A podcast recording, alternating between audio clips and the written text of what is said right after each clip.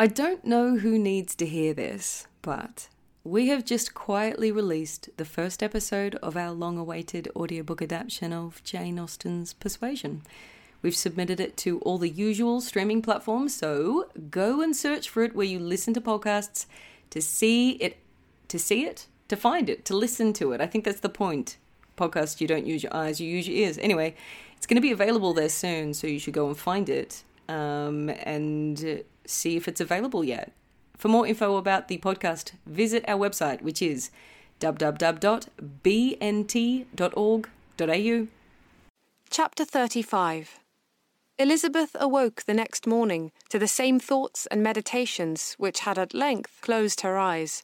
She could not yet recover from the surprise of what had happened. It was impossible to think of anything else, and, totally indisposed for employment, she resolved soon after breakfast to indulge herself in air and exercise. She was proceeding directly to her favourite walk when the recollection of Mr. Darcy's sometimes coming there stopped her, and instead of entering the park, she turned up the lane which led farther from the turnpike road. The park paling was still the boundary on one side, and she soon passed one of the gates into the ground. After walking two or three times along that part of the lane, she was tempted by the pleasantness of the morning to stop at the gates and look into the park. Five weeks which she had now passed in Kent had made a great difference in the country, and every day was adding to the verdure of the early trees. She was on the point of continuing her walk when she caught a glimpse of a gentleman within a sort of grove which edged the park. He was moving that way, and, fearful of its being Mr. Darcy, she was directly retreating. But the person who advanced was now near enough to see her, and, stepping forward with eagerness, pronounced her name. She had turned away, but on hearing herself called, though in a voice which proved it to be Mr. Darcy, she moved again towards the gate. He had by that time reached it also, and, holding out a letter, which she instinctively took, said with a look of haughty composure, I have been walking in the grove some time in the hope of meeting you. Will you do me the honour of reading that letter? And then, with a slight bow, turned again into the plantation and was soon out of sight. With no expectation of pleasure, but with the strongest curiosity, Elizabeth opened the letter and, to her still increasing wonder, perceived an envelope containing two sheets of letter paper, written quite through, in very close hand. The envelope itself was likewise full. Pursuing her way along the lane, she then began it. It was dated from Rosings at eight o'clock in the morning, and was as follows Be not alarmed, madam, on receiving this letter by the apprehension of its containing any repetition of those sentiments, or renewal of those offers which were last night so disgusting to you. I write without any intention of paining you, or humbling myself by dwelling on wishes which, for the happiness of both, cannot be too soon forgotten, and the effort which the formation and the perusal of this letter must occasion should have been spared had not my character required it to be written and read. You must therefore pardon the freedom with which I demand your attention. Your feelings, I know, will bestow it unwillingly, but I, I demand it of your justice. Two offences of a very different nature and by no means equal magnitude you last night laid to my charge. The first mentioned was that, regardless of the sentiments of either, I had detached Mr. Bingley from your sister, and the other that I had, in defiance of various claims, in defiance of honour and humanity, ruined the immediate prosperity and blasted the prospects of Mr. Wickham. Wilfully and wantonly to have thrown off the companion of my youth, the acknowledged favourite of my father a young man who had scarcely any other dependence than on our patronage, and who had been brought up to expect its exertion, would be a depravity to which the separation of two young persons whose affection could only be the growth of a few weeks could bear no comparison. But from this severity, of that blame which was last night so liberally bestowed, respecting each circumstance, I shall hope to be in the future secured when the following account of my actions and their motives has been read. If, in the explanation of them which is due to myself, I am under the necessity of relating feelings which may be offensive to yours, I can only say that I am sorry. The necessity must be obeyed, and further apology would be absurd. I had not been long in Hertfordshire before I saw, in common with others, that Bingley preferred your elder sister to any other young woman in the country. But it was not till the evening of the dance at Netherfield that I had any apprehension of his feeling a serious attachment. I had often seen him in love before. At that ball, while I had the honour of dancing with you, I was first made acquainted by Sir William Lucas's accidental information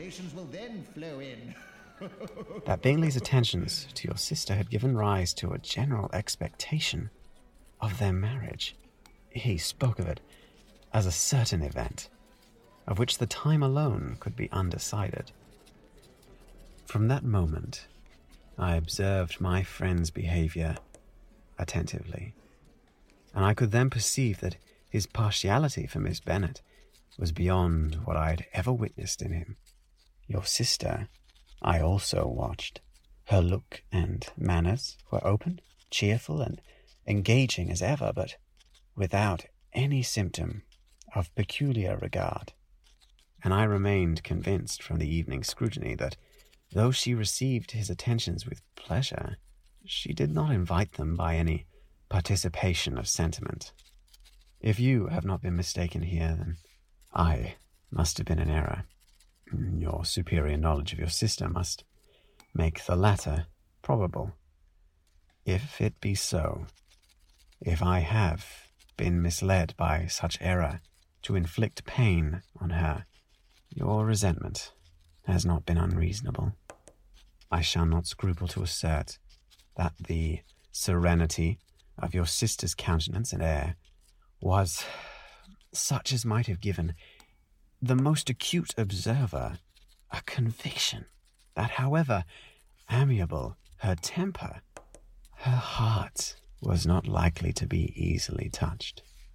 That I was desirous of believing her indifferent is certain, but I will venture to say that my investigation and decisions are not usually influenced by my hopes or fears. I did not believe her to be indifferent because I wished it. I believed it on impartial conviction, as truly I wished it in reason. My objections to the marriage were not merely those which I last night acknowledged to have the utmost force of passion to put aside in my own case. The want of connection could not be so great an evil to my friend as to me, but there were other causes of repugnance, causes which, though still existing, and existing in an equal degree in both instances, I had myself endeavored to forget, because they were not immediately before me. These causes must be stated, though briefly.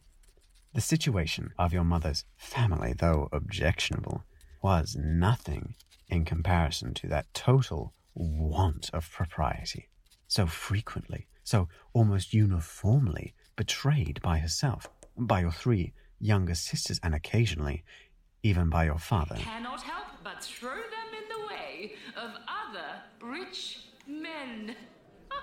Pardon me. It pains me to offend you, but amidst your concern for the defects of your nearest relations and your displeasure at this representation of them, let it give you consolation to consider that to have conducted yourselves so as to avoid any share of the like censure is praise, no less generally bestowed on you and your elder sister than it is honourable to the sense and disposition of both. I will only say, farther, that from what passed that evening, my opinion of all parties was confirmed, and every inducement heightened which could have led me before to preserve my friend from what I esteemed a most unhappy connection he left Netherfield for London on the day following, as you, I am certain, remember, with the design of soon returning. The part which I acted is now to be explained.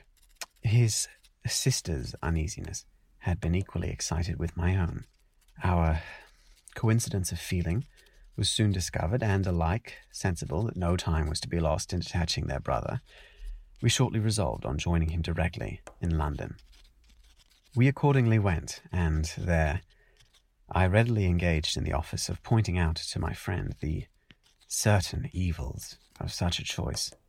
I described and enforced them earnestly.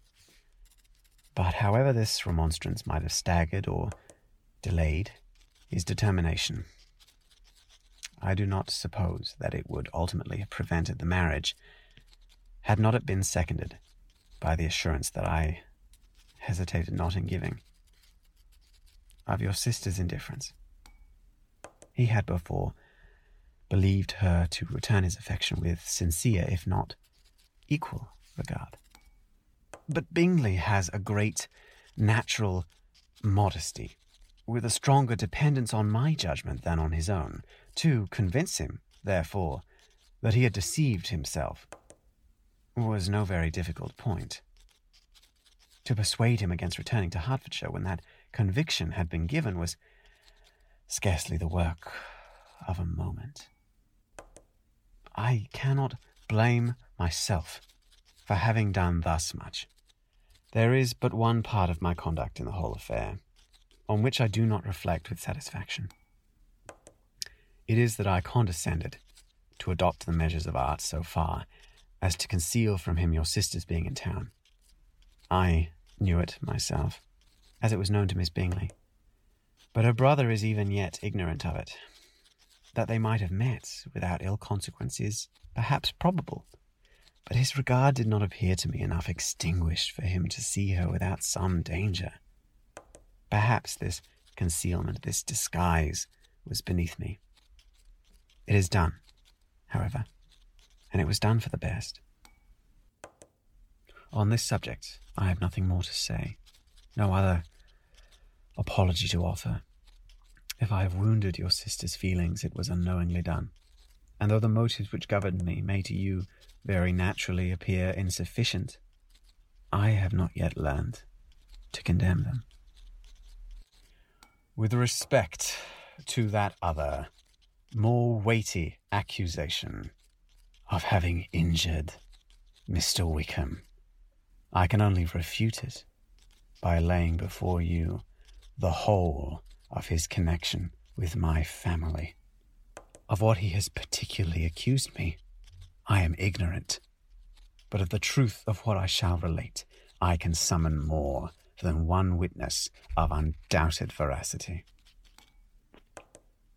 Mr. Wickham is the son of a very respectable man, who had for many years the management of all the Pemberley estates, and whose good conduct in the discharge of his trust naturally inclined my father to be of service to him. And on George Wickham, who was his godson, his kindness was therefore liberally bestowed. My father supported him at school and afterwards at Cambridge. Most important assistance, as his own father, always poor from the extravagance of his wife, would have been unable to give him a gentleman's education. As for myself, it is many, many years since I first began to think of him in a very different manner. The vicious propensities, the want of principle, which he was careful to guard from the knowledge of his best friend, could not escape the observation of a young man of nearly the same age with himself, and who had opportunities of seeing him in unguarded moments, which Mr. Darcy could not have. Here again I shall give you pain. To what degree, you only can tell. But whatever may be the sentiments which Mr. Wickham has created, a suspicion of their nature shall not prevent me from unfolding his real character. It adds even another motive. My excellent father died about five years ago, and his attachment to Mr. Wickham was to the last so steady that in his will he particularly recommended it to me to promote his advancement in the best manner that his profession might allow, and if he took orders, desired that a valuable family living might be his as soon as it became vacant. There was also a legacy of one thousand pounds. his own father did not long survive mine, and within a year of these events, Mr. Wickham wrote to inform me that, having finally resolved against taking orders, he hoped that I should not think it unreasonable for him to expect some more immediate pecuniary advantage in lieu of the preferment, by which he could not be benefited.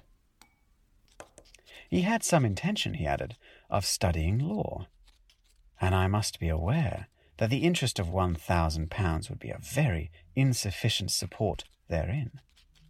I rather wished than believed him to be sincere, but at any rate was perfectly ready to accede to his proposal. I knew that Mr. Wickham ought not to be a clergyman. The business was therefore soon settled. He resigned all claim to assistance in the church, were it possible that he could ever be in a situation to receive it, and accepted in return three thousand pounds. All connection between us seemed now dissolved. I thought too ill of him to invite him to Pemberley or admit his society in town. In town, I believe, he chiefly lived, but his studying the law was a mere pretense. And being now free from all restraint, his life was a life of idleness and dissipation. For about three years I heard little of him, but on the decease of the incumbent of the living which had been designed for him, he applied to me again by letter for the presentation. His circumstances, he assured me, and I had no difficulty in believing it, were exceedingly bad. He had found the law a most unprofitable study, and was now absolutely resolved on being ordained, if I would present him to the living in question, of which he trusted there could be little doubt, as he was well assured that I had no other person to provide for, and I could not have forgotten my revered father's intentions. You will hardly blame me for refusing to comply with his entreaty, or for resisting every repetition of it. His resentment was in proportion to the distress of his circumstances, and he was doubtless as violent in his abuse of me to others as in his reproaches to myself. After this period, every appearance of acquaintance was dropped. How he lived, I know not, but last summer he was again most painfully obtruded on my notice. I must now mention a circumstance which I would wish to forget myself, and which no obligation less than the present should induce me to unfold to any human being. Having said thus much, I feel no doubt of your secrecy. My sister, who is more than ten years my junior, was left to the guardianship of my mother's nephew, Colonel Fitzwilliam, and myself, about a year ago. She was taken from school and an establishment formed for her in London. And last summer she went with the lady who presided over it to Ramsgate, and thither also went Mr. Wickham, undoubtedly by design.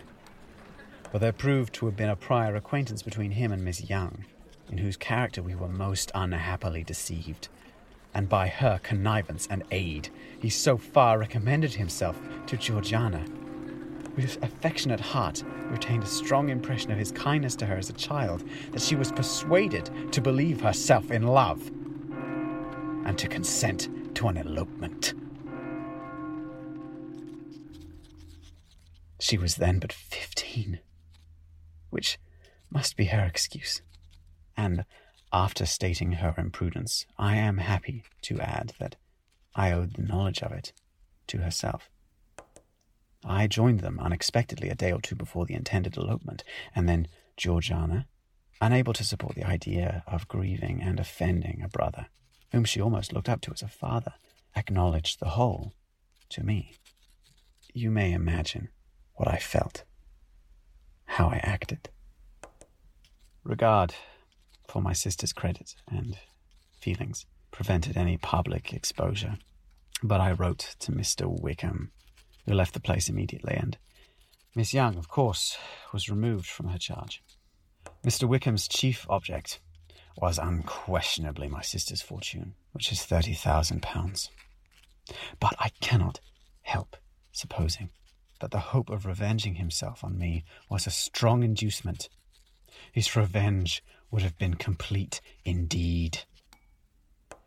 This, madam, is a faithful narrative of every event in which we have been concerned together.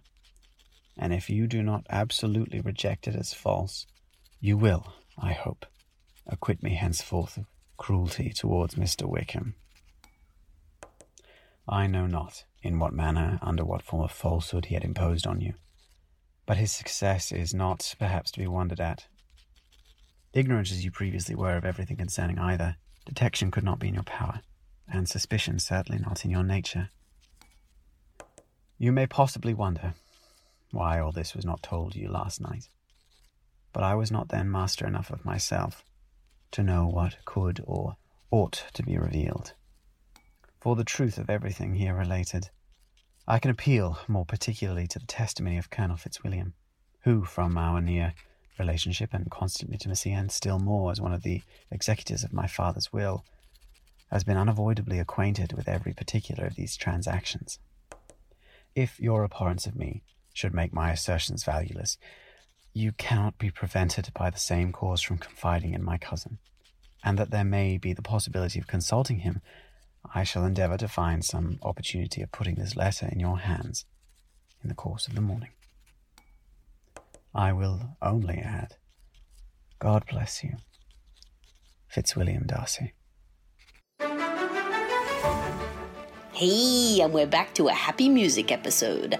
Thank you for joining us for another episode of Ballarat National Theatre's adaptation of Pride and Prejudice by Jane Austen, for which you can now buy merchandise. Correct? Thanks, friends. There's now another way to support our little podcast. If you head on to Redbubble and search Ballarat National Theatre, you'll find a heap of mugs and totes and t shirts and other things that you can take your love of this podcast into your life. Your purchases will help support our little theatre company to continue to make this production which is directed by Liana Skews, narrated by Olivia French, and prepared for production by Elizabeth Bradford, Olivia French, Marley Vanderbale, and Liana Skews. This episode features the voice of Ryan O'Connor as Mr. Darcy. This podcast and the cast recordings were both made in the lands of the Wathaurong people. Ballarat National Theatre acknowledges and pays respect to our traditional custodians and to their past, present, and emerging leaders. And also a little shout out to Bonfish Catfish for your very lovely review on Apple Podcasts. We listen to you when we're falling asleep too. Hang on. What?